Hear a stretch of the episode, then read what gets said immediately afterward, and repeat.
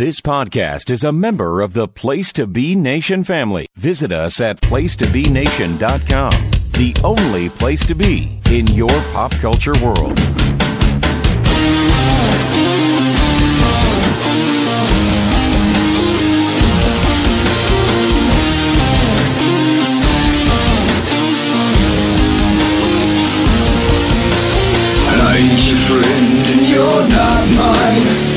Helps me. Friends and family from the PTB Wrestling Network. Throw the streamers, shake hands, and let's enjoy a little honor. Welcome, everyone, to this month's episode of a look back through history in the Pod of Honor. Uh, it is the Pod of Honor for the month of June. Better late than never. I'm your co host, uh, Scott Criscuolo. Uh, we hope you've enjoyed the first few episodes. We've gone through timelines and shows and guys and all sorts of fun. Uh, and we're gonna have an amazing episode uh, for you tonight um, because we're gonna go back, not that far back in history, to look back at arguably one of the greatest single year feuds in history, and to look back at maybe for the first time since 1989, one of the greatest trilogies in wrestling history. But I will not do it alone because I have some honor, but this guy has lots of honor. He would never not shake hands. He would never not uh, break under the ropes. He is the Ricky Steamboat of the PTB Wrestling Network. Good evening, Steve Willie. I'm drags. I am. I hope someone cleans the computers from our blood after we do this Oh. podcast. Woo! There was a ton, and it got It's a lot of progressively blood. more. Yeah. Um, how are you? What's going on? Ah, I'm doing o- okay. A lot of a lot of wrestling going on. Yes. And, well, uh, there's a lot of al- wrestling always going on, so it's fun to just find a topic and just going a little bit deep into it. I agree. Yeah, just reliving like a, a feud all at once, especially because Yep. it's not. It was a trilogy, and It was. not like twelve matches or three years of matches. Uh, just like yeah, let's let's watch three matches and see what they what they're like. Absolutely, and and it also uh, gives us a look back to last year, which is where we're going when we talk about wrestling in 2022 and how almost different it is compared to even now. I mean, one year Mhm. it's so different. Um, but check back. Our our episodes are not, for the most part, not chronological. So go back to the site, pt, uh, place to be dot podbean.com or your podcast catcher. Type in Pod of Honor and look back at the first. Uh, how many episodes have we done? Four. These are good questions. I, think- I, I think this is five. I think this is number Yeah. five. Number five. So I think you're right. So uh, go back and look at the pre- listen to the previous episodes after you listen to this one. So you could you don't have to turn this one off. It's not episodic. Uh, of course, Steve Willie and I also are together on one of the uh, longest running shows in our network's history, and that is of course Place Be Nation's main event. New episode dropped last week. I think you'll really like it. Uh, you could uh, for those that watched Forbidden Door, uh, check back and check our preview, see how close we were to being right. And then we had a nice little tribalism discussion. Uh, if you're listening to this the day it drops, next Friday, not this Friday, next Friday, uh, will be our next episode of main event. We will recap what happened uh, on Saturday in London at Money in the Bank and look ahead, of course, to the Motor City. But that's other stuff. Let's talk about tonight. All right. So when we think of like a capsule of matches, uh, whether it's whether they mark a feud or they mark, uh, you know, a, a, a snapshot of history. Usually, it's three matches. Uh, I know two feuds off the top of my head, and if you have any other, Steve, please say them. The two that, of course, come to mind for me is Ric Flair and Ricky Steamboat, of course, in 1989, and Triple H and Batista in 2005. Uh, two matches, two two feuds that had a trilogy of matches that got progressively better as they went along, and and had an amazing climax.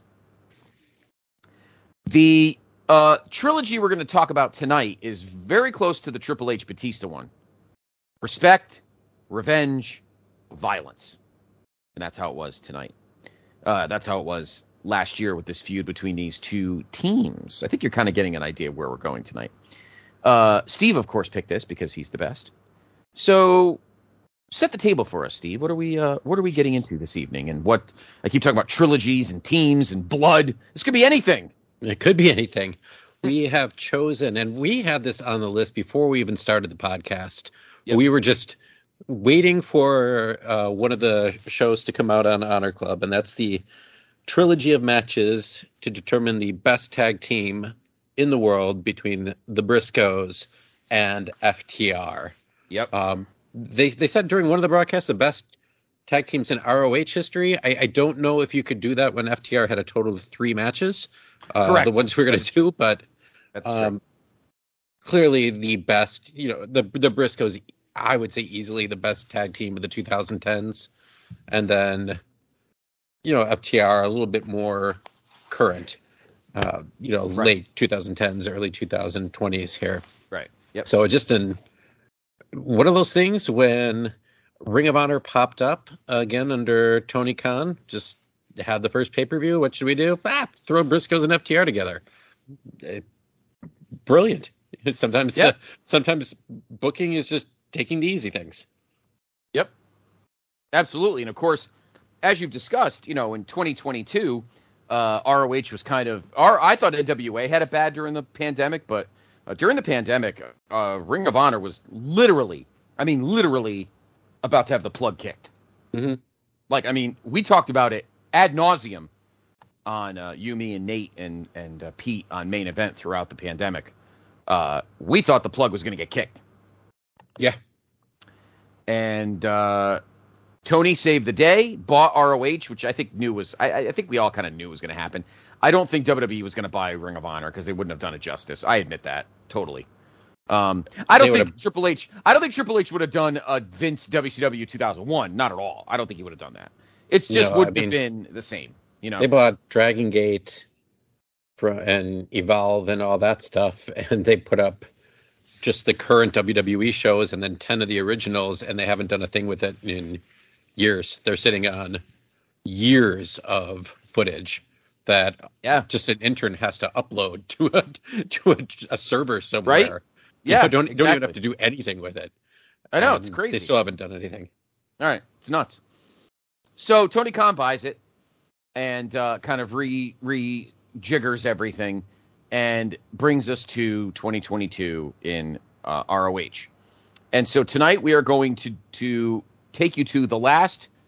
I think it was officially the last three, well, probably the three biggest pay per views of 2022 uh, for um, uh, for Ring of Honor. Uh, and these two teams, FTR and the Briscoes, of course, FTR was uh, the. Um, you know what's sad? Why can't I ever remember their name, their name in NXT? Well, for the longest time, I couldn't remember their name in AEW. It took a good year and a half, at least, to get it right. And the funny thing was, I- I, literally just watched a match with them, or I listened to a review about their matches with Oh, they were the Tommaso revival. and yeah, Right. they were the revival. I was thinking of their trying to think of their individual names, and like, no, that's gone.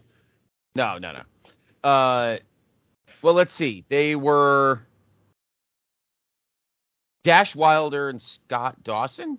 Was Scott that? I mean, I know. Dawson's Da- right. Yeah, I think Dash Wilder. I think that was their names in WWE.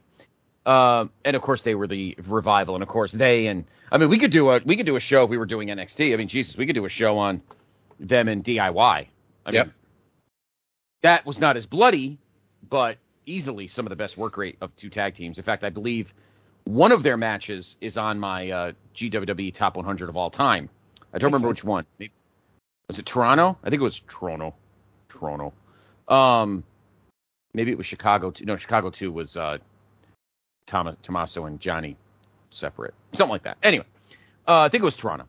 Um, then of course they left because they went to Raw and were treated like crap, like most tag teams are, and left. And they have flourished in AEW because I have said all along, and it's obviously it's true. Uh, one of the things AEW does better than anybody is is cultivate tag teams and have an amazing tag team division because Vince doesn't give a shit about tag teams. Um, And then when Vince, when uh, Vince bought, yeah, when when uh, Tony Khan bought Ring of Honor uh, and and kind of repositioned it, um, what better way to do the first big show? Because the, our first show that we'll talk about tonight, their first match, they did technically own them because uh, of what happened at the end of the match.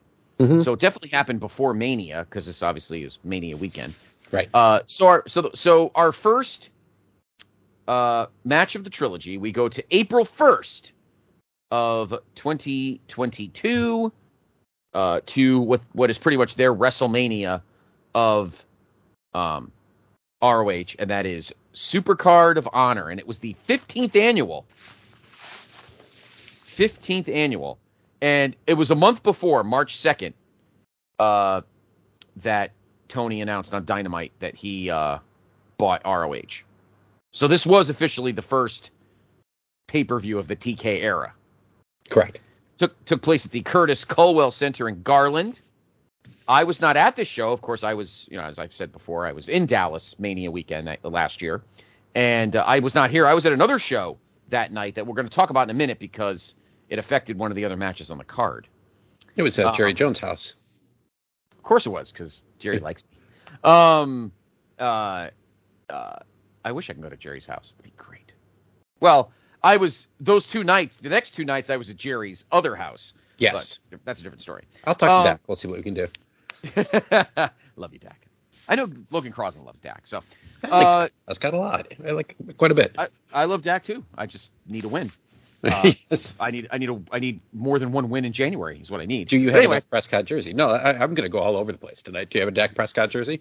Of course I do. I wore it. Uh, if you saw my pictures, I wore a Dak. I had a wore a Dak jersey. Uh, I don't think I wore them both. No, I didn't. I wore it the Saturday. Mhm. I wore it night one of of Mania. I wore my Dak jersey. The Uh, blue, stood- blue with the white sleeves. Yes. That's the best one. yeah, the uh, yeah, uh, that's the one I had, and uh, stood at uh, on the the whatever it is, like the practice thing in front of the AT and T, and I stood there on the star because I show respect, not you, To. You suck, and uh, and just walking in the building, just uh, anyway. Pretty if you want to hear all those mushy stories about me at Dallas, go back to past episodes of main event and the NWA Saturday special. So anyway, um, but that Friday night I was not here. I was at another show. Uh, let's go through the card quick, and then we'll get to the match. So there were four pre-show matches. Uh, Colt Cabana, Cole, Cole, Cole, Colt Cabana defeated Blake Christian. AQA defeated Miranda Alize. Uh, Gates of Agony defeated uh, the Shino- two two great tag team names. The Mhm. Gates of Agony and the Shinobi Shadow Squad. That was like However- the end of Cheeseburgers, Ring of Honor. pretty much. Uh, and then Dalton Castle defeated Joe Hendry.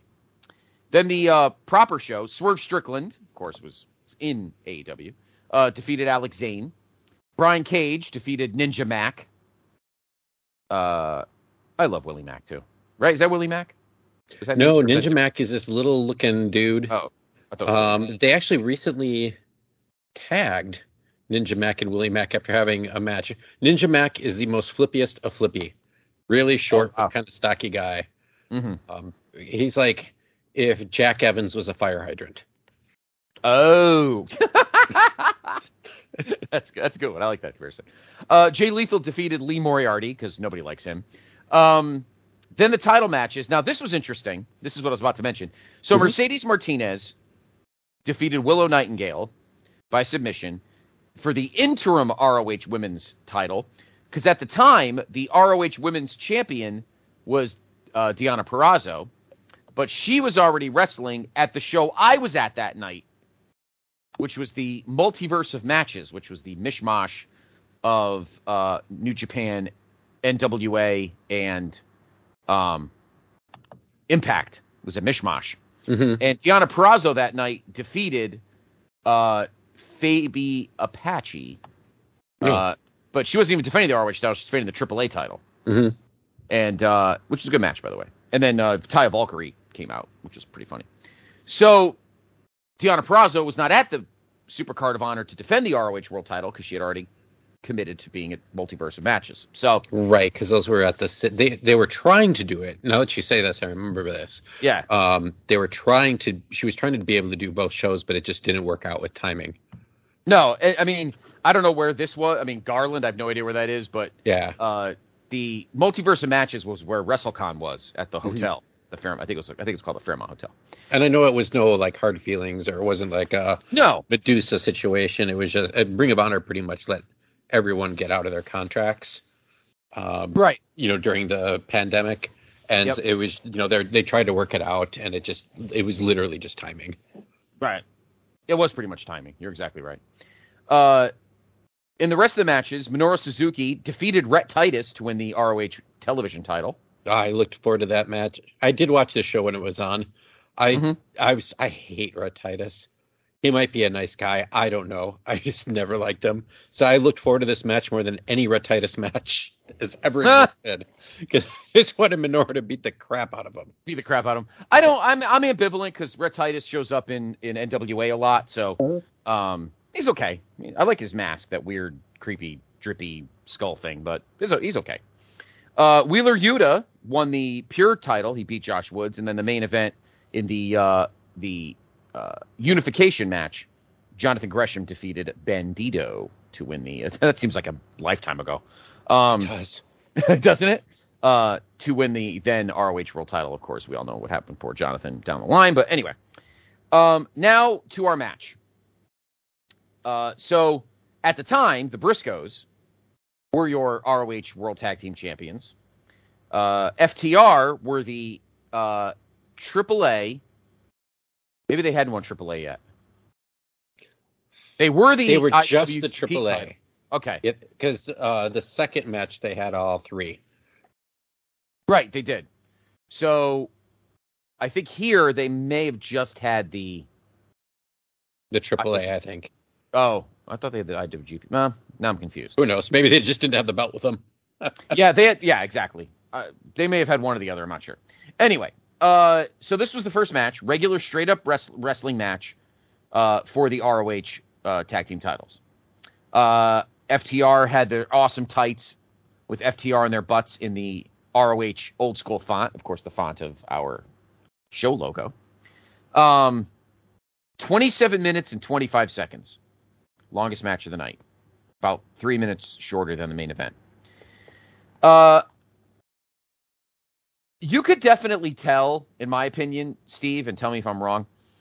Uh, I feel like they knew that this was going to be long term, so even for 27 minutes, I feel like they they spent the first few few like maybe half of the match kind of going through the motions until they figured out some kind of a of a rhythm to get through the match without going Mhm. too far overboard because I think I think everybody knew that this feud was going to have legs.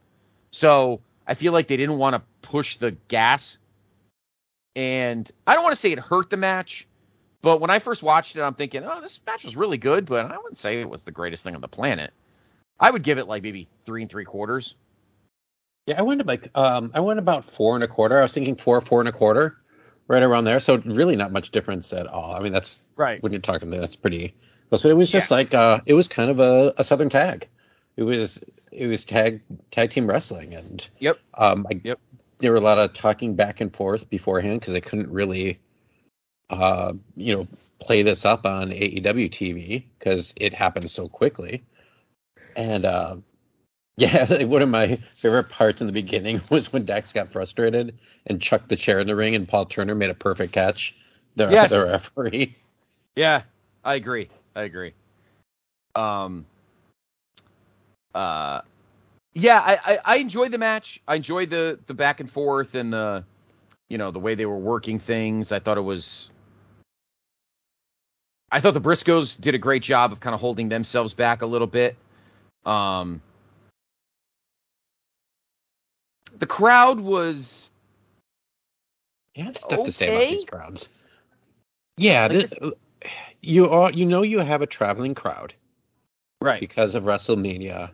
You also weren't sure really what was going to happen with this show because of everything being up in the air. I think they had about 2,000 according to Cage Match. Okay. So, with a lot of these shows, they get put together at the last minute. with Tony buying it, they were kind of, you know, taking out some of the old guys and, you know, like your Rhett Titus and your Josh Woods, um, Bandito, who eventually came back. Uh, even Willow Nightingale, to a point, was more just used here and there. So it was trying to reestablish all the titles to have a starting point of where you wanted to go. So I thought this was a decent crowd. They were more of a pro Briscoes crowd, not by much, but because mm-hmm. it was a Ring of Honor show. Um, to the second show, which we'll we'll get to, mm-hmm. I thought that I was really disappointed with that crowd in general. They were mm-hmm. quiet, um, especially for it being the main event, Mass and holes. it was a more of an AEW crowd. Massholes.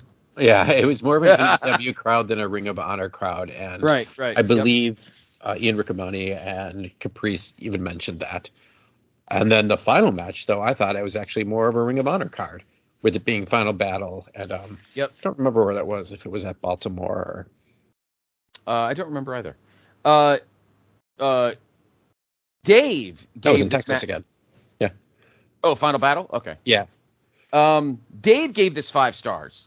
I don't see it. I don't. Yeah, I wouldn't agree with that. Yeah, I don't see it. Uh, for comparison, he gave the opener Swerve and Alex Zayne three and a quarter. I remember gave, really liking that match. He gave Lethal and uh, Moriarty four. I remember really? liking that match, but not to a four star. That was that was when Lethal turned heel. Mm-hmm. Um, and we weren't sure if he was going to be in Ring of Honor or AEW because he it wasn't that long before that he started in AEW. He gave uh, Suzuki and Rhett Titus one and three quarters, although he, on Steve Willie's scale he gave it 467 stars. Yeah, just, I don't think Rhett Titus more than it was a squash basically. Um, it's squash. The Yuta Woods match he gave two and a quarter. It was a and match. I do remember. Disappointing, you said. Yeah, I thought yeah. it was way better. And then Gresham and uh, Bandito got four and a quarter. Do you agree with that? With yeah, with his, you know, his scale has gone upwards over the past like five years or so. So I, I kind of stand. I, I don't go above 5 um, mm-hmm. um, and that's just my. Pre- I I understand why Dave did it, and I I respect his views on wrestling it, it just uh, you know he has had so many matches that he's like, well, this five star match from like 1980 is a lot different than this 2022 match. I know. Um, so like, right, I, I get it. Um, I I don't think that people really need to put so much stock into the ratings. Rate them how you like. I agree. I'm sure there are. I'm sure there are moviegoers that are like, I can't believe you rated that elemental three and a quarter stars instead of three stars. What are you doing? I know, but there maybe there are. How dare you be so generous with a quarter star? Yeah, well, people do that. People do that with wrestling matches. So it's kind of ridiculous. yeah, so I, I thought it was a really solid match, and it established the feud. There was really the beginning was a little disappointing, and I, I, think this has been happening in Ring of Honor way too much. The whole mm-hmm. point is to shake hands before and after. It's always been that way. And when you don't shake, it's generally you're in the middle of a feud or you have no respect for your opponent. Mm-hmm. And so right off the bat, you're supposed to establish that these two teams have respect for each other. And but FTR refuses to shake hands right at the beginning. Right. It's like right. that's kind of that doesn't really make much sense. I agree. Um, so yeah, the, as the match went by, uh, there was a lot of blood in this series. Uh, but Jay and Mark were busted open in this match. Yep. Uh, Dax started bleeding for. I I even went back and watched. I have no idea where Dax started bleeding. Not even sure why they would bleed in this match. You know, I feel like that would be something to build up to. Right. Um, which I feel like they did. Uh, I'm trying to remember myself. I think. Did he hit the guardrail? No, that would be it. What did he? Did he hit something that? Uh, trying to remember stairs, something that went on on the outside. Stairs, maybe. Yeah, something happened on the outside, if I remember correctly. Mm-hmm.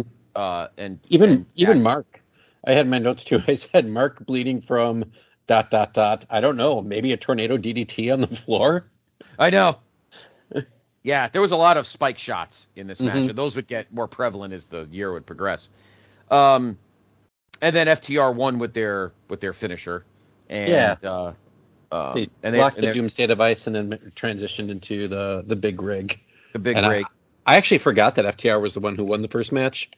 I thought it went Briscoes, FTR, Briscoes. I thought I, I did not recall, so it was actually kind of surprised that they they won to me. I Huh. forgot. I completely forgot that. right. That was the way the matches went. That's funny. So so FTR wins the uh, the ROH World Tag Team titles in match one from WrestleMania weekend in Garland, Texas, in uh, 2022. You know, how I Uh, know these matches picked up from one to three. The amount of notes that I had from one, Yeah. yeah. like, oh, there's not that many notes that I had on this one. Oh, this one has a little bit more, and then the third one, it's just like scribbles. Uh, yeah, I know. Yeah, it's it's. I again, I had a feeling that the match was kind of going to be like that. Mm-hmm. Um, uh, so was kind of going to be like that. That it was going to be more of a feeling out match, but was still. I mean, the match is exceptional. Match is exceptional, but I wouldn't. I wouldn't give it five stars like uh, Dave did. I, I would say it's more like three and three quarters, maybe bordering on four stars. But Mhm. uh, so we fast forward uh, about three months, three and a half months to July twenty third, twenty twenty two, in at the Tsongas Center in Lowell, Massachusetts. Paulie T. Yep. Uh, I uh, um, I believe I was in Rhode Island that weekend. I don't think we. Uh, I would think I was visiting Mr. Zero and the crew, so I don't know if we actually went. Well, we didn't go. I It know could that. be. That's right around St. Mary's time, I believe. It was St. Mary's. That that was the weekend. I'm pretty sure it was St. Mary's. Um, so, uh, death before dishonor, and uh, here is your card. We had a bunch of title changes here. So obviously, at this point is when Gresham had his issues. So Claudio Castagnoli, Mr. Cesaro, defeated Gresham uh, to win the ROH World Title. That match got three and a quarter. Uh, in the six man tag team title match, uh, Dalton Castle and the boys defeated the Righteous uh, to win the uh, six man tag titles, two and three quarters. Uh, in the uh, pure title match, uh, Wheeler Yuta successfully defended against Daniel Garcia. I remember, I remember us talking about this match on main event. Yeah, because I picked, I kind of picked and choose chose some of these matches. I don't think I watched all of them. Uh-huh. Uh Four stars. Uh, Rush defeated Dragon Lee, and of course, Dragon Lee's now in WWE. Yeah, versus brother. Yeah. Uh, Mercedes Martinez did end up winning the ROH World Title. She beat, uh, she beat Deonna Purrazzo, and tonight on this night she beat Serena Deeb, one of my other personal. Oh, that's right. Yeah, they brought Diana onto Dynamite Yep. to to, uh, Drop and that was the the workout between Impact and them just to show that there was no Yeah. hard feelings at all. They they put him on the show, and Right. that was going to be what happened anyway. So Yeah, and so Martinez uh, won in 1720. Three stars there. I wonder what Uh, Serena Deeb is up to right now. She's been off of TV for quite a long time. Uh, she has been. Uh, oh, I there is an the update is that a couple weeks before we. No, no real. Uh, many believe that she is hurt right now. Okay, that's entirely possible. Mhm. Um, Samoa Joe, of course, now you know at this point, Tony started giving some AW guys ROH belts, although they are ROH alums. But Samoa Joe defeated Jay Lethal to retain the TV title. Then the match we're about to talk about, we'll get to in a minute. Actually, it was the main event, so let's talk about it now. So, match number two: FTR defending the ROH World Tag Titles against the Briscoes. This time in a two out of three falls match. Feeling very Flair Steamboatish, Yes. sir. Because that, And- of course, that was the second the second match of that trilogy back in 1989 at Clash of the Champions six was two out of three falls, and that is my favorite match of that trilogy and my favorite NWA match of all time. Um, I when I and I didn't. You know what's funny, Steve? I I I wanted to do my best to kind of go into this cold, Mhm. so I didn't even know the I didn't know either of the steps. Oh wow! So I had no idea this was two out of three falls, and I certainly had no idea what the third match stip was, which we'll I'll get to in a minute. Which yeah, the the, the wrestling boner pop there. Uh, we'll get to that in a minute. Uh, so this was two out of three falls. And I'm thinking, oh, this is going to be juicy, hmm literally. Um, and it was the main event, which I thought was pretty great. Uh, looking back, Steve, on a side note, was there a reason why they did the Claudio Gresham match first. Um, to just get that drama out of the way. there the were a or- few reasons, and I don't remember hundred percent. So I, I- I'm just going off of memory here. Um, like Gresham was very upset that they were going on first. I know that they wanted to, and Ring of Honor historically has put on tag team title matches in the main event. It's not something new. They've done it very, very. Gosh, I, I want to say that like back when AJ Styles and Amazing Red were tag teaming together in like 03, you know, like Oh. the first year, uh, 03, 04, that they were in the main event sometimes. So this is not something new that they're doing just to like piss Right. off Gresham. That was one of the reasons why Gresham was ticked off. Um, plus the amount of time for that match got put down. Um, and Gresham just didn't think he was going to be used properly. So, um, and I, I think it was just a combination of things where it just wasn't a, a good fit. Mhm. So they, I, I was surprised that they put it on first, but I, I, I do think that there were extenuating circumstances going on. And to be Right. frank, if you look at the rest of the card, I mean, Samoa Joe versus Lethal, that's a legacy match. Lethal was Joe's, you know, underling for in way back in 05.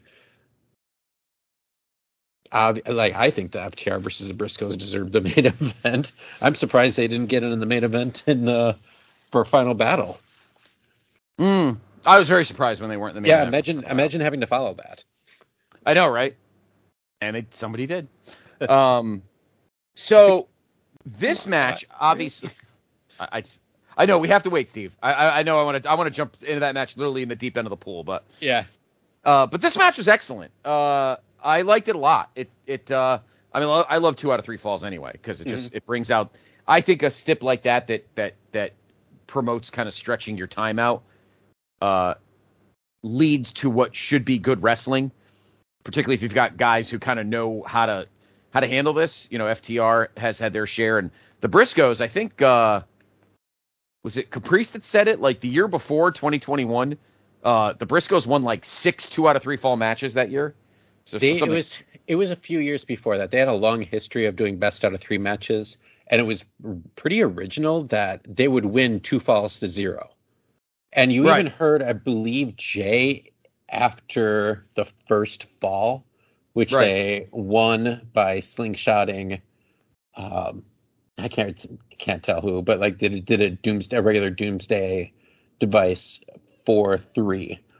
Um, really it was a yeah really slow like the big part of it was mark doing cactus elbow and then i believe cash wheeler hit him with a massive clothesline on his uh, running across the apron and then jay hit him right back which eventually led to the doomsday device uh, but so yeah jay, after that jay just kind of told mark he's like all right let's go for the sweep again so there there's some some good throwbacks and it helped having ring of honor commentators Mhm. uh, on the show. William Regal was on.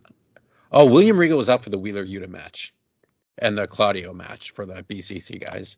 Yes, and we'll see the BCC guys later. Oh, incidentally, uh, backtrack one minute that we forgot. Go back Mhm. to Super Card of Honor. Um, uh, Matt and uh, Matt and um, Matt and his brother came out, uh, and ate uh, threw a couple super kicks in FTR's face. Oh, I didn't. Uh, I didn't see that.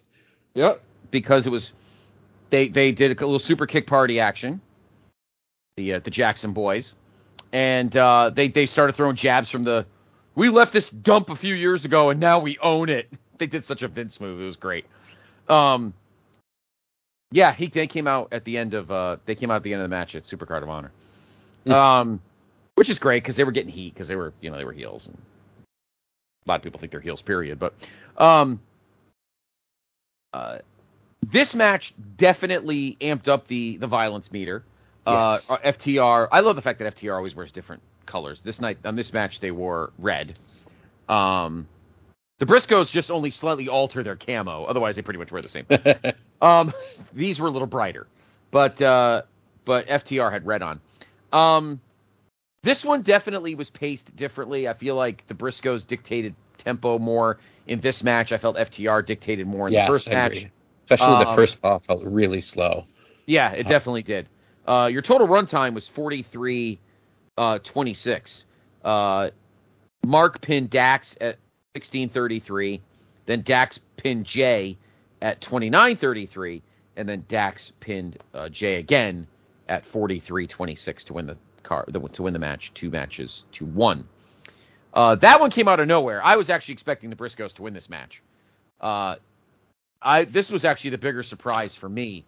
Um, the bigger surprise for me, uh, Steve, was that I thought these results were going to be flip flopped. I I could have sworn that I thought I thought the Briscoes were going to win this match, and when FTR won, I was like, oh, I guess it's the end of that. But Yeah. it's not actually. Um, and then I think Blackpool came out uh, at the top. Uh, Regal and I guess Daniel Garcia, right? Is he it? Was he in it?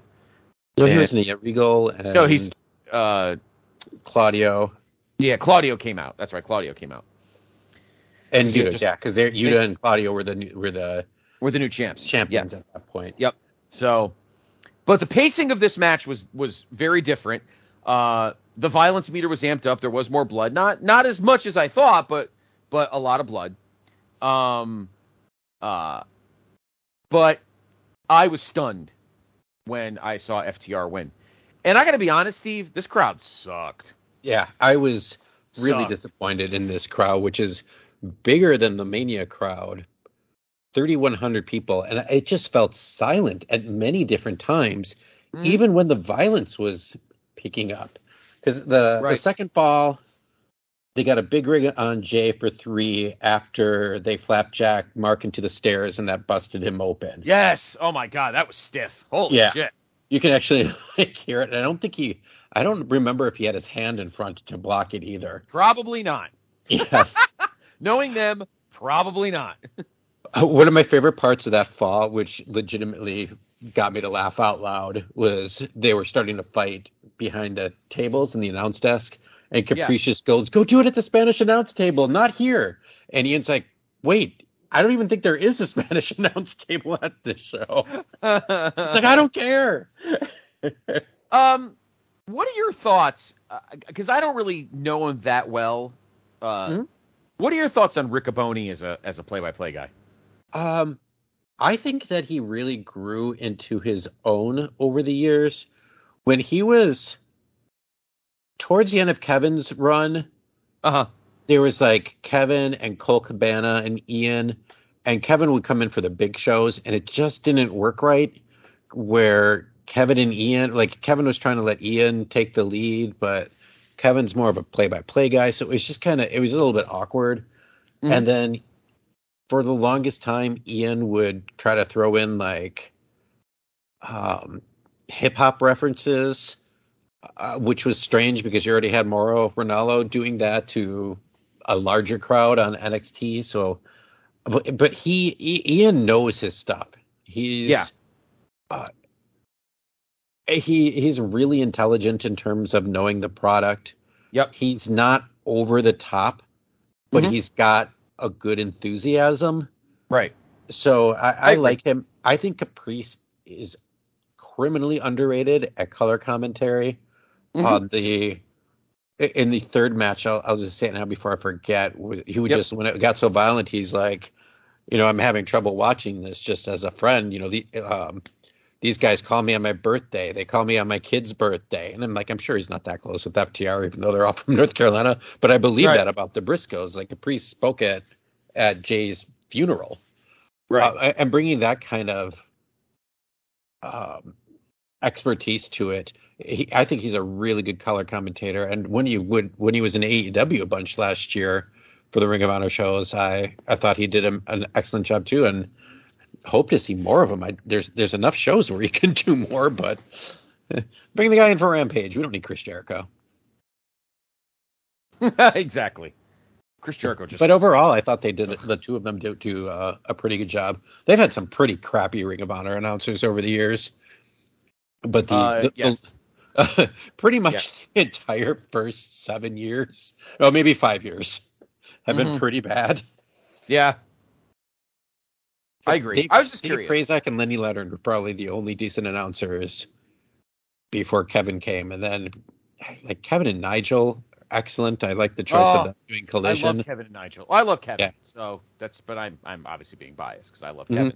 But uh, I was just curious because I don't I don't I don't know a lot of Ian. I mean, I've listened to some stuff, and obviously I listened to three matches of him today. Uh, yeah, I don't. I I, I like him. He's not bad. Uh, again, I I just I'll always love Kevin because Kevin's oh sure. Kevin's a good friend. So Mhm. uh, Kevin means a lot to me. So and I was very happy when he got his the AEW gig.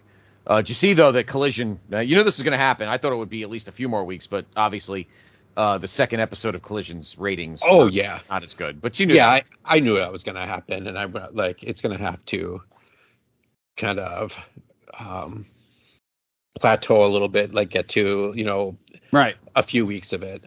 Yep. I'm uh, Yep. I'm just like Rampage. What destroys Rampage all the time is how every year when it gets moved around for Right. the tournament and for NBA, you don't know where to find it, and Right. then that takes away ratings because you're not going to go hunt for it. And the same thing happened to Raw way back in the day with the dog show and and Yep, and tennis. the U.S. Open.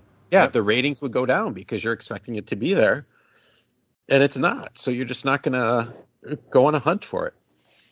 And once college football comes and the NFL comes, well, the NFL like, do they do Saturday night games for NFL, or aren't those in the afternoon usually?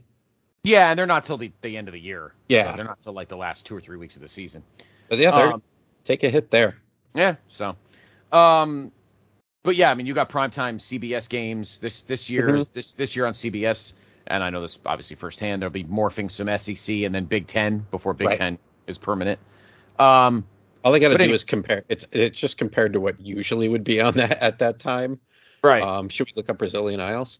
And I thought about doing that the other day on main event. I thought about looking historical uh, TNT numbers on Saturday night from uh, eight Eastern to ten Eastern. yes. Uh, God, who were the, who who what was the um? Oh shit, what was that uh that that lawyer show with uh Mark Paul Gosselaar and uh Oh, God. Suit, no, not suits. No, Suits is the other show. Suits was on USA after Raw. Yeah. Suits is actually a good show. Uh, what the hell was it called? Oh crap! I gotta look it up now. I'm, I'm Um, looking it up right now. All right, you look it up. I'll, I'll yabber. So, so FTR won the match, and I was actually very stunned. Uh, I, I was stunned that he won the match. Franklin and Bash Franklin and Bash. That's it. With Breckin Meyer. God, Oh God, terrible. Um, the third fall was vicious.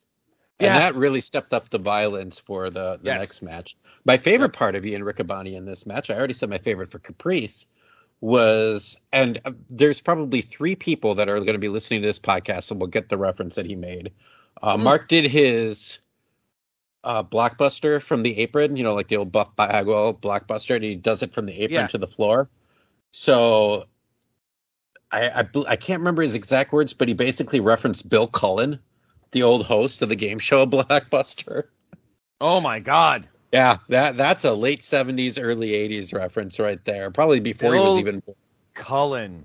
Yep, great game show Blockbuster. Yes. You know what my favorite, uh, one of my favorite game show hosts ever was Jack Barry. Oh yeah, and Uh, he did Joker's Wild. Wild. Uh, no whiskey and weed like uh like Snoop would do Joker's Wild, but uh, Jack Barry always had that evil look on his face, and I Jack with the giant with the giant uh, uh, handle to turn the the fucking roulette thing and uh, or the whatever the the uh, the the slot machine thing, and oh, so good. I remember. God, then this is showing our age, but whatever. I remember being scared as a little kid Mhm. because he like fell and collapsed on a run or something like that, and so he just all of a sudden disappeared from Joker's Wild. And they mentioned from the um, Oh, yeah, whoever the guest yeah. host was mentioned that he had like a big fall, and I was only a little tiny kid. I just remember Right. being really scared, like, wait, that could happen, like. A game show host can just disappear because you you know at that time Bob Barker was on for you know a good thirty years at that point. Right. Yeah, he died suddenly in 1984. Yeah. Who would have thought we would be talking about Jack Barry on a Ring of Honor show? or uh, I know everyone's. I know most people think their favorite. I mean, my favorite game show theme is twenty five thousand dollar pyramid. It's because yeah, Jake and I used to use it on the contest. You know what else was a great theme? Tic Tac Dough.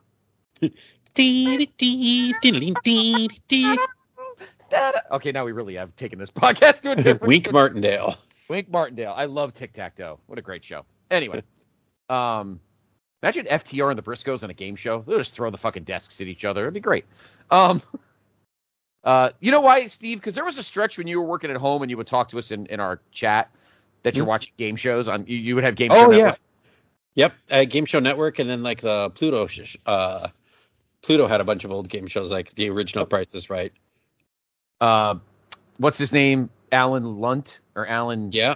Right. He that that was uh what's this that that was what's her name's husband Uh, Betty White. Betty White. Betty White. Yeah. Yeah. Yes, he was Pass- on Password. Yeah.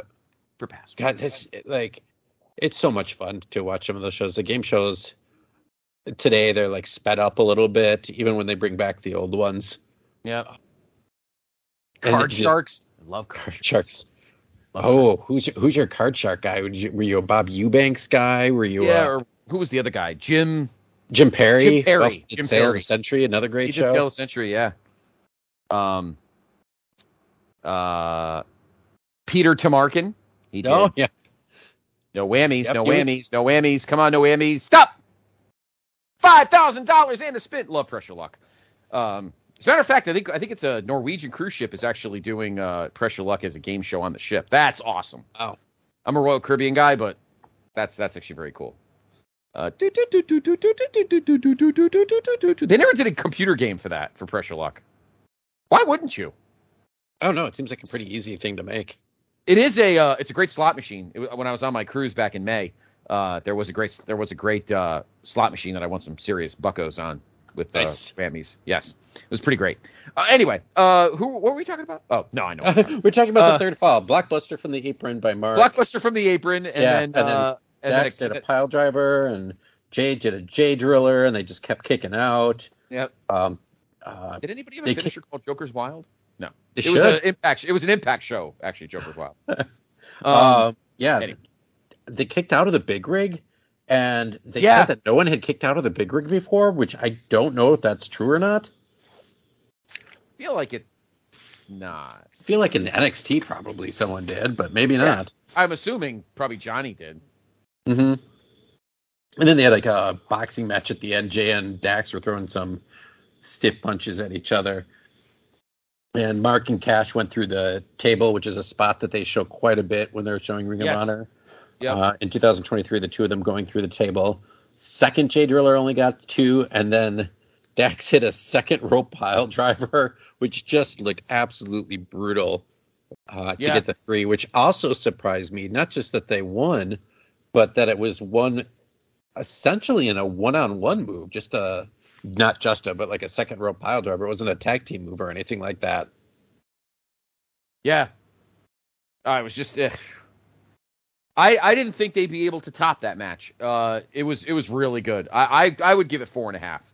I Yeah, that's four and a actually what I said too. I said four and a half Yeah. on that. four and a half, and and uh Dave gave it five. Well, I So think I he did- had to. I think he didn't have a choice Yeah, because this because he match gave the other one five. five and it's not five, but this one definitely could have been five. But I'll I give it four and a half. Yeah, and Cage And I said- the first one was nine point five eight, and this one was nine point four two. So interchangeable. No, Yeah. no difference there. Well, obviously, Steve Aloysius Willie, Uh oh. we need a rubber match. Yes. one apiece. And that takes us to the College Park Center in Arlington, Texas, December 10th, 2022, final battle. And we are all in the AEW era now. Yeah, oh, totally. Here's your card. Uh, AR Fox and Blake Christian defeated La Faction Ignorable, uh, three and three quarters. Athena defeated Mercedes Martinez to win the ROH Women's title. She still has the belt to this Yep. day. Three and a half. Swerve in Our Glory, Keith and Swerve, defeated Shane Taylor Promotions. Four. Oh, yeah, this is totally AEW. Really? It, it, WWE would have got trashed for this, by the way. Um, Well, they're The interchangeable embassy- at this point. the em- that's true. The Embassy uh, defeated Dalton Castle and the boys in a, to win the six man tag team titles. Three Still and a half. now. Yeah. Three and a half from Steve. Uh, from Steve. Three and a half from Dave. Uh, Wheeler Yuta. I guess between I guess between uh uh Death Before Dishonor and this show, Daniel Garcia had actually won the I think he won it on Dynamite, right? Yeah, I believe Uh, so. The pure title. Where here by referee's decision, Wheeler Yuta won the pure title back. Does he still have it? Uh, Wheeler does have the pure title. Yes. Okay. Three and three quarters from Dave. Uh we'll skip that match. Uh Samoa Joe defeats Juice to retain the TV title, three and a quarter.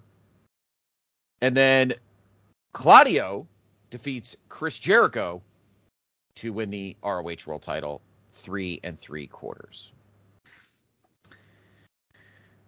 So, like I said to you uh, earlier, I had no when you just told me the three matches, I had no idea. I totally forgot what the situation was for Stips and everything, and then I saw it. Mm-hmm. Double dog collar match. Double dog collar match. Now, Stephen Aloysius Willie, you have to understand something, and I know you do because you're you're in my age group. So there's a lot of, and if Dr. G was here, Dr. G would totally agree with me. There's a lot of stips of matches that I hold very dear to me. Match stips that I, I feel like are very sacred and should be taken very seriously and used very sparingly.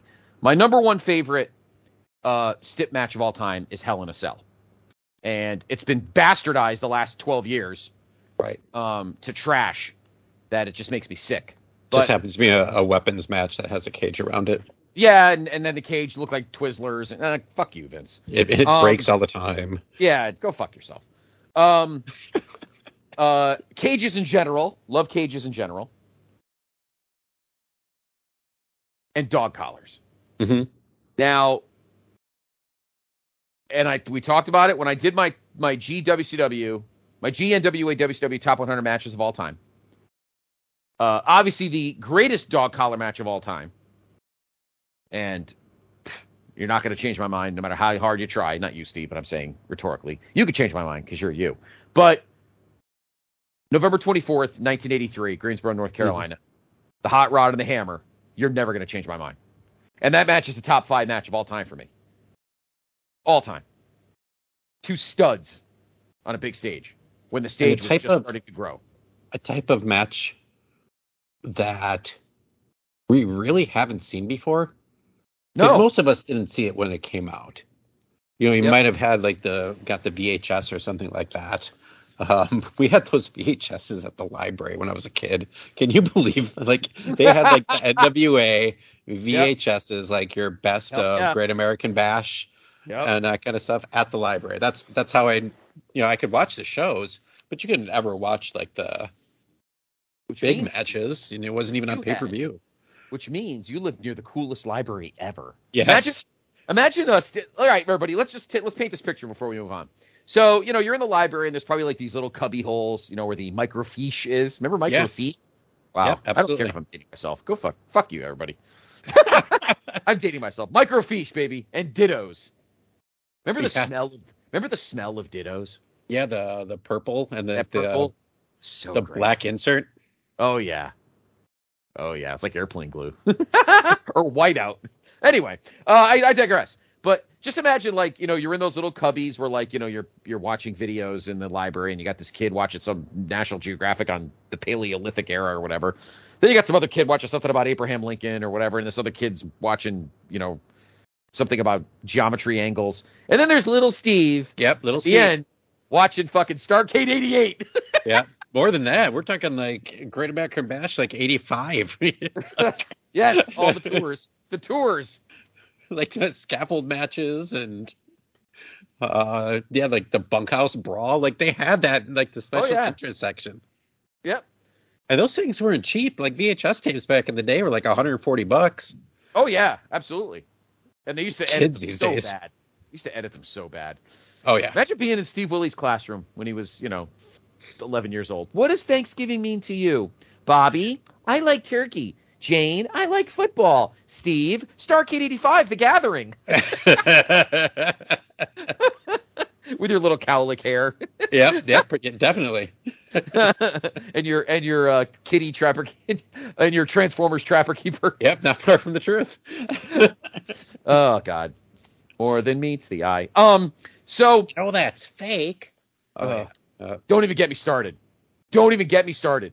My seventh grade teacher said that, and literally, we thought we, it was, you know, the movie Class of 1984. It was about to turn into that. Because she said that, we we were like, "Oh, what did you do this weekend?" Oh, my dad took me to see WrestleMania. This was I was in seventh grade. This is 1986. Uh, my dad took me to see WrestleMania 2, and I was getting high fives. And the teacher goes, "You know that's fake, right?" And literally every kid looked at her like, li- literally like Santa Claus was fake. Mhm. Like we were, she, we were literally gonna put her through a fucking table. you don't say that, you stupid bitch. Not 1986. Fuck is wrong with you? Jesus Christ. I hate adults. Anyway, um, so when I saw Steve that this match, the rubber match of this unbelievable trilogy of respect, was a double dog collar, I went, this this can't be this can't be this good. This can't be handed to me right now. No way. Because not only do I love the dog collar, but you're talking about two teams that get Steve, that get what to do with dog collar chains. They know what to do.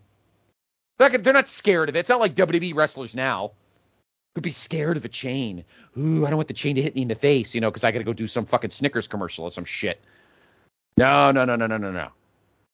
Mark and Jay are like, fuck, I'm not going to be in any fucking commercials. I'm just going to turn his face into a fucking cheeseburger.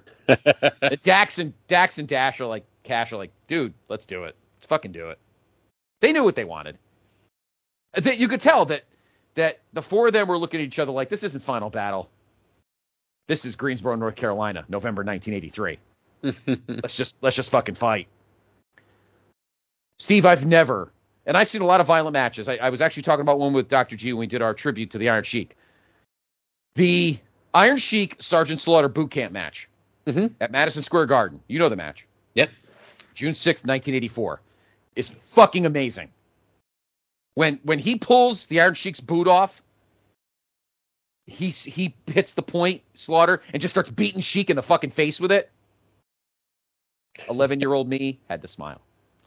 Um, 10 year old, actually. Yeah, it was my birthday. Yeah, 10 year old me. Um, yeah, I couldn't watch out my mom. My dad loved it. My mom, no, I couldn't. She couldn't see that. Um, you know, and then you look back and like Shawn at Bad Blood 97. I mean, Taker, until Kane came out, Taker was fucking assassinating Shawn in that match. Shawn, I think, got two moves in. Pretty much, he spent 30 minutes literally bumping death out of his body. I mean, his face literally, you couldn't see anything. It was just a giant red thing. It looked like a cherry. Uh, we talk about start uh, um, a pair of of uh, others Hell in a Cells. You want to talk about other bloodbaths, Steve? You got Taker and uh, Brock from No Mercy 02 Mm. and from Little Rock. Holy crap! Even Paul bled in that match. Jesus. And then a match I mentioned earlier, uh, Vengeance 2005 in Vegas, Triple H and Batista in the cell. That was just a disgusting bloodbath because I remember Batista wore white. He was Right. Just like FTR wore white here with the dates on their butt. That was Oh, awesome. I didn't like that.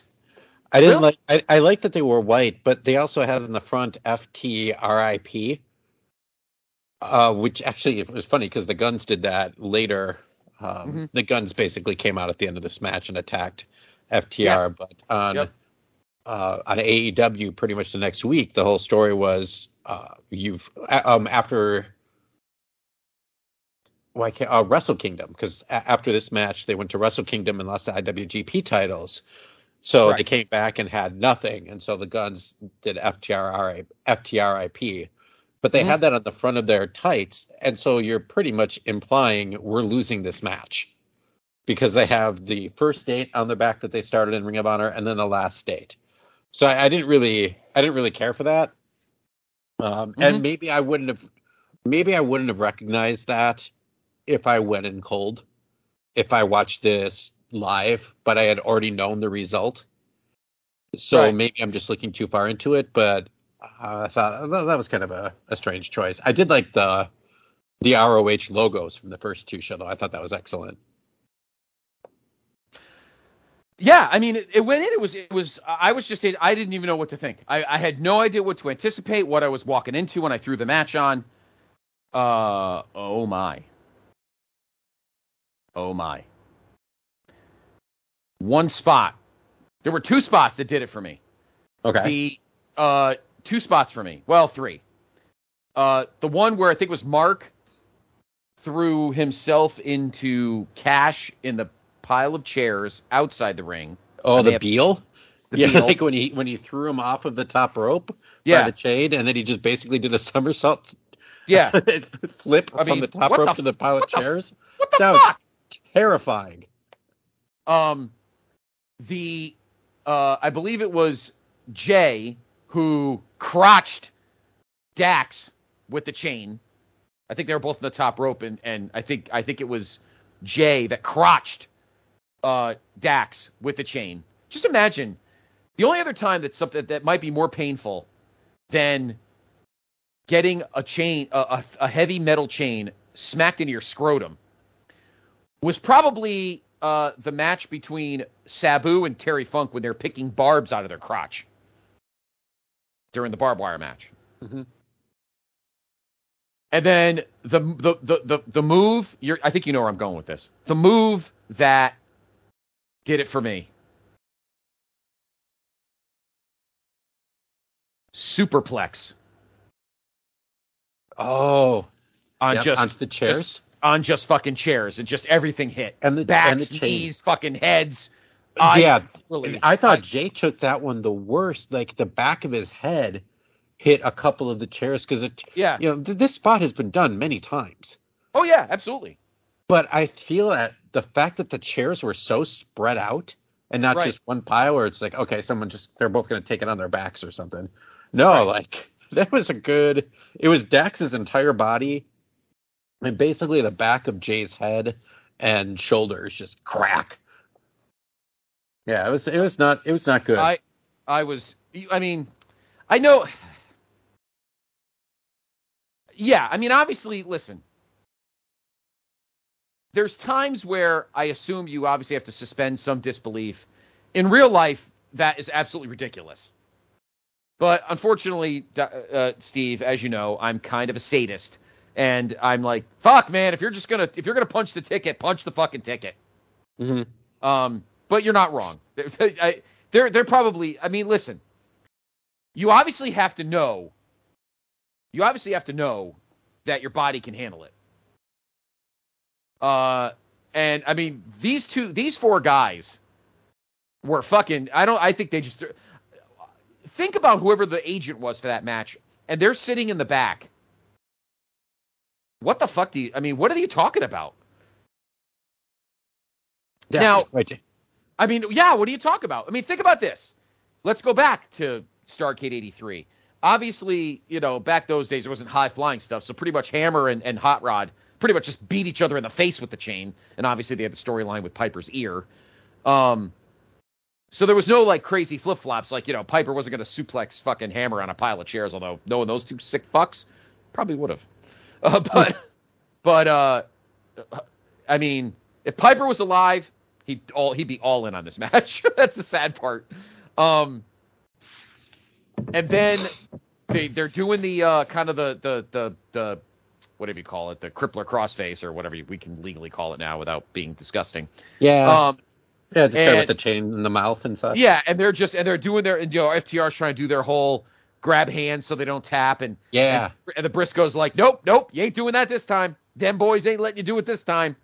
And they're they're yelling and they're trying to grab and they're trying to and the place is going fucking nuts. Finally, a Mhm. crowd that's not dead, and the place is going fucking crazy. And then finally, Dax uh, Dax tapped out, and the Briscoes won back their ROH World Tag Team Championships. 13 time champions. In my opinion, better than the Dudleys. Just my opinion. But Yeah, this this was a five star match for me. I don't Uh, give those out lightly. I in fact I rarely give out five stars. right. Uh, but yeah, it was a, it was a five star match. If I were Uh, watching this live, I would have had no idea who would have won. I would have figured the Briscoes were going to win just because of the way the the story went. But I, Right. I mean, I, I, I didn't know what the finishing move was. Uh, I bit for the second Jay Driller. I thought that's Oh, yeah, yeah. be Yeah. because it was like a Jay Driller on a ch- the chair. Then I, I thought he was going to do a Jay Driller off like the second rope because Dax was going for another pile driver, only this time off the top rope. So I, I fell for a couple. What I did like about the match towards the end is after that Beal from the top into that chairs that you had mm-hmm. talked about, Mark was not in the match anymore after that part, and it went on for a few more minutes. Correct. But the only thing that he did at the very end was out of desperation. You know, when Cash was trying to hop in, like you said, he just held him back with the chain so he couldn't make the save. And this was it's the shortest match of the three. This match was 22-20. Uh, you couldn't go much further than that. Uh, there'd be nothing. No, eh, not for this type of match. I think, Yeah. yeah, I think that was actually smart. Yeah. Um, Yeah, Yeah, there'd be nothing left the blood, good God. We we talked when we did our Briscoes our Jay Briscoe retrospective Mhm. that really no one bleeds like Jay Briscoe, No, and you're right. This, this proved it. They're like, it's a crimson mask. The side of his head was shaved. It wasn't just a crimson mask. It was like all He the was way the Red around Skull. his head. He was the Red Skull. He was Captain America's Yes. enemy. Let's go. And I love, and I think that's, I think when he gets busted open, that's when his dreads look best because they're all just dirty, Yeah. and gross, and oh, and at the end, one was like, it. You know, dreadlocks are kind of you know sticky and like to begin with, but one of his dreads got like coagulated with the blood, so it was just Oh. sticking up in the air. it's, it's like when a little kid like is in the bathtub and they just like put all the shampoo and stick their hair straight up in Yeah. the air. It was like that, only with dreads and blood. oh, it's crazy. What are we watching? Oh my god. I mean, in my opinion, now Dave. Now, what does Dave have to give it for Christ's sakes? Because this match is easily better than the first two. Uh, he did five and a half. He did five and a half. And I, and again, I like I understand where he's coming from there. Like you have to go higher. Yeah. Um, and then Uh. the cage match was nine point six four, which there's I'm gonna go all time matches. Um, Isn't it still uh some one of the? it's a it's the highest rated ROH match of all time. And we are let's see, thirty first of all time according to Cagematch. Um, highest rated match of all time was March first, two thousand three, between Kobashi and oh, Misawa. Kobashi and, and Misawa. yeah, that's a that- nineteen yes. You've seen that match, right? Oh yeah, yeah, I've seen Jesus, Jesus Christ. a lot of Kenny Omega. Holy crap. Omega Ospreay from 2023, 9.78. That was from, uh, from- Wrestle Kingdom, Sa- not the most recent one. Oh, I was gonna say the one from Saturday. Yeah, Uh, it's too early for that one yet. Okada Kenny, the six star. So the six star is one hundredth of a point Yeah, higher than the seven, the seven star. star. It's interchangeable at that point, right? We're talking. Right. It also depends how many people are voting for it, but both of those. That Shibata is that Shibata Okada match our match, the one where Shibata fucking should be dead. Is that that one? March uh, April 9th, 2017. It might be. That the one where he pretty much his head just went I'm I'm checking. Yeah, that was the one that was really bad. Yeah. So that was much harder for me to. uh That was much harder for me from if I remember that, and you- can go in the archives and, and and look up that one. That that one's much harder for me to to rate that highly because you shouldn't have a match that literally nearly kills a man. The highest, uh, the oldest match in the top 20 is uh, Kroffat and Furnas, which is Furnas and LaFon, Mhm. against Kobashi and Kikuchi, May 25th, 1992. All Japan. I think that's all Japan, right? Yeah, and this is going to. um, skew much towards international and Japan, just because it's an international website, um, and much newer as well. The highest rated WWE match um, is is Dragon- uh, Dragunov versus Walter. versus Walter uh, during the pandemic Yeah, Yep. I don't know about and that. NXT UK. That After that, after that, it's a match that I saw live that I think is one of the most amazing matches ever, and that is Andrade and Gargano uh, from Takeover for Philly, January of 2018. Then after that, uh, right after that match at 27 is uh, Brett and Steve from What, the one I saw live. 13. Yes, you did. Yes, you did. Wow, a lot of Okada here too. This might be an interesting uh, show to, might be an interesting list to think about. Yeah. Interesting. Um, yeah, I mean, folks, if you don't want to watch all three matches, watch the last one. Yeah. That's what I recommend. Final Battle 2022, December 10th in Arlington. Uh, watch it. It's disgusting. it's But- disgusting. but if you love violence, like I do, I know Steve kind of does. It depends on this. I, I don't. I, I I'm glad you brought that up because I was watching. I, I watched the third one before we taped, Mhm. and at the end of the match, I thought to myself, "Wow, this is a death match to me." Mhm. I I don't, and I know you're very similar to me in this regard. Mhm. I'm not a big fan of death matches where it's like there's no psychology. We're just taking light tubes from Home Depot Nope. and hitting each other with them Don't even don't. or even we're me- setting up a door and falling through it, or we're setting up a plane of glass. Nope. Like Stupid. this is a death match to me, where it's like you got a couple weapons, but there's a ton of psychology. They're building from matches they had previously. There were a couple spots in that third match that were uh, Jay basically reversing a whole string of moves that were done in the match prior. Um, and it just you know it's a build of the feud as opposed to hey it's a first time matchup between two people and they're Mhm. going to put each other through glass Yep. you know, crazy. like- no you wouldn't do fucking that. It's crazy, right? It's crazy. Mhm. I, I just I can't stand it. I can't stand it. Don't even get me started on that. You know how I feel. Garbage cans. Um. But this told a story. It was the end of a story. This is what this is what you're supposed to do. This is how cage matches were back in the day at house shows. You didn't open feuds with cage matches. You ended feuds with cage matches. Just the way it was. It's Yep. just what wrestling was. You know? And this feud just has such an old school. You know what it reminds me of? Um, yes, do the, are the Briscoes like the you know? And, and is FTR reminiscent of of uh, Arn and Tully? Of course they are. Mhm. You know, so they remind me of, and they had some awesomely violent matches during their title reign. I'm going to pull out a team, Steve, that's going to blow your mind. Uh, they're a D'Amato favorite of mine as well, uh, of and, and I as well. Uh, and that is the awesome WWF Tag Team Championship combo of Dick Murdoch and Adrian Adonis. They wrestled like FTR. They were violent sons of bitches, even for mid 80s WWF. Uh, them and the Briscoes had a brawl. Um, I'll never forget. one of my favorite TNT moments ever. Chief Jay Strongbow, who I fucking hate, uh, is dancing with with all these, you know, like some Indian dance in the parking lot of the of the studio in Baltimore where they tape TNT, and fucking. and Adonis and Murdoch drive by in their Cadillac throwing beer cans at him. I'm sorry. It was just so great. I love Murdoch and, and fucking uh, Adonis. But that you just had two teams, Steve, and I really wish that that new that new wrestlers and and current young bookers just look at those three matches and look at those two teams and you say to yourself, "Wow, this is how I build a feud. This is how I sell tickets. This is how I I reach that crescendo." Now, mm-hmm. do you, do you need to have a match where you're all, you know, superplexing each other into piles of steel chairs? No, not all the time. Because not everybody can get away with that.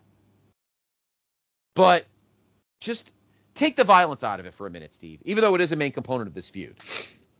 When you're simply talking about a narrative, a narrative of of respect and wanting to be the best.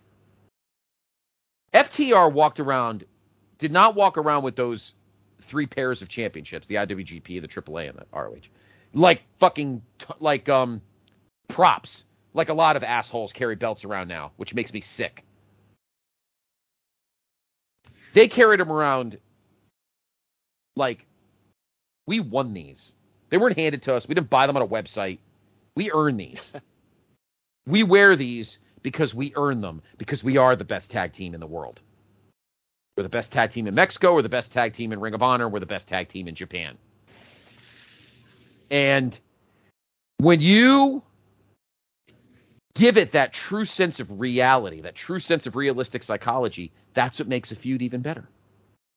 So don't worry about the, the the the violence part of it, Steve. I know we talk about that a lot and how sometimes you know you, there's a limit you reach, Right.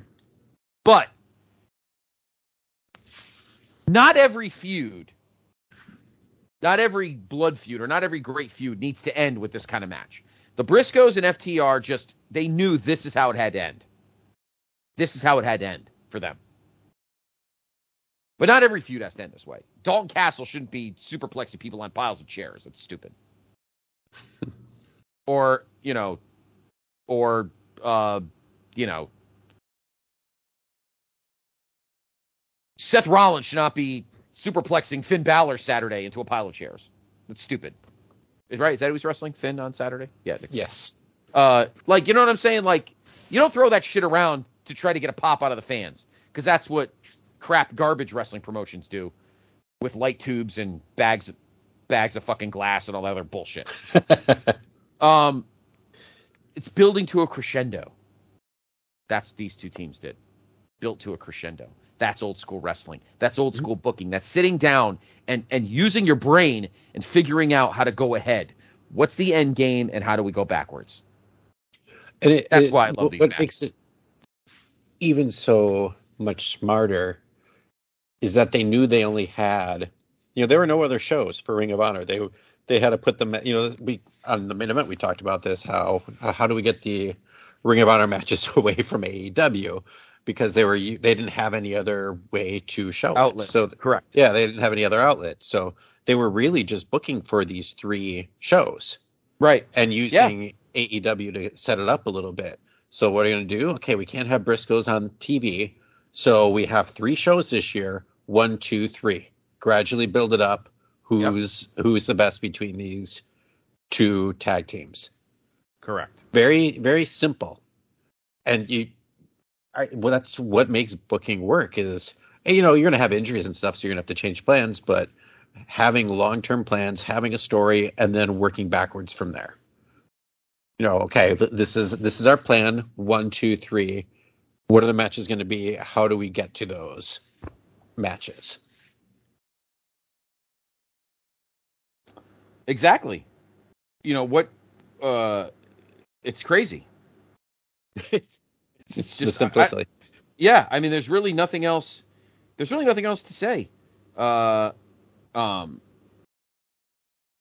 you you just know when you're when you're building a team, a, a feud, and you're writing it out. You need to read the room. Mhm. And when you're looking at these two teams, you're going, yeah, we can kind of amp this up a little bit. This isn't like Joe and this isn't Wheeler Yuta and Daniel Garcia. You don't don't give them a dog collar. That's fucking stupid. It's just that's right. not They don't need it. that's not the tone of that feud. Yeah, they can do all that stuff just in the middle of the ring. Yeah, that one's just about snapping elbows and you know and grinding and you know sticking the point of your elbow into the back or into the ribs. You know, Ah, yes.